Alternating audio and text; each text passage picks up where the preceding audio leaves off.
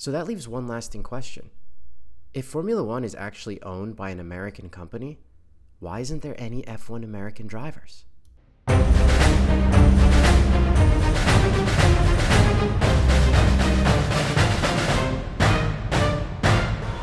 leave me alone. I know what to do. Welcome to F1 American Podcast.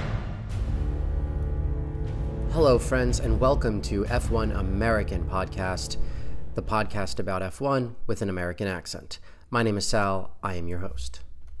F1 is exploding in the United States of America. Austin Grand Prix last year, 400,000 attendees across the race weekend. The race in Miami that's happening in two weeks has been sold out for months and just announced November of 2023. We're going to Vegas, night race on the strip. I can't think of anything more epic. Now, I'm going to let you guys in on a little unknown secret. Formula One is owned by an American company. That's right. A lot of people don't know that. Formula One is actually owned by an American company called Liberty Media. It was purchased in 2017. It's publicly traded on the New York Stock Exchange. And most recently, world famous billionaire and investor Warren Buffett bought himself a chunk of Liberty Media himself. Funny enough, the stock ticker F1, F W O N. So that leaves one lasting question. If Formula One is actually owned by an American company, why isn't there any F1 American drivers? Surprisingly, there's actually been two world championships won by Formula One American drivers. Most notably is Mario Andretti, who won a world championship in 1978. The second was Phil Hill, who won in 1961, and I'm not even going to be a poser and pretend I've never heard of that guy.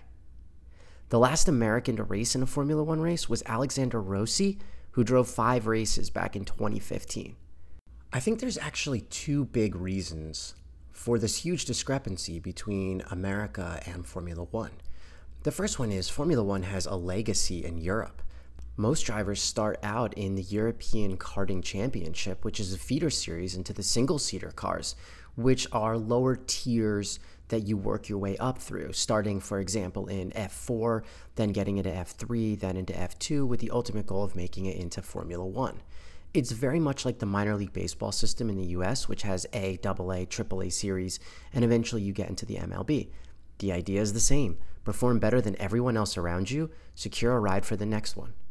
The challenge is in order to be successful, you need to be in Europe, and a lot of Americans have a really hard time either sending their child to Europe, I kind of get that, or have to move their entire family to Europe so that their kid may someday make it to the place with only 20 seats. The other, well, NASCAR and IndyCar. America already has two racing series that are professional and give you all of the promise of a lot of money and fame. Why would you go to Europe if you can do it here? I'll be honest, growing up, I was a NASCAR kid. I kept that secret being from the Northeast. That's not a cool thing. Everyone up here was a Yankees or a Red Sox fan or played hockey on the weekends. And I drove a go kart as an eight year old on a dirt track up in Shelton, Connecticut with a bunch of other weird kids who raced go karts on dirt. Now, here's the crazy kicker this all might change. Mario Andretti, remember him, the guy who won the world championship back in 1978? As of February 2022, Andretti announced an official bid to create a Formula One race team by 2024. And part of the plan is to prioritize signing an American driver. That's something the Haas team, which is currently the American owned team on the grid in Formula One, hasn't even considered and is yet to do. Imagine an American team with an American driver attached to a name like Mario Andretti, which was a household name throughout the 70s and 80s for anyone who knew anything about motorsports. God, the opportunity is absolutely massive.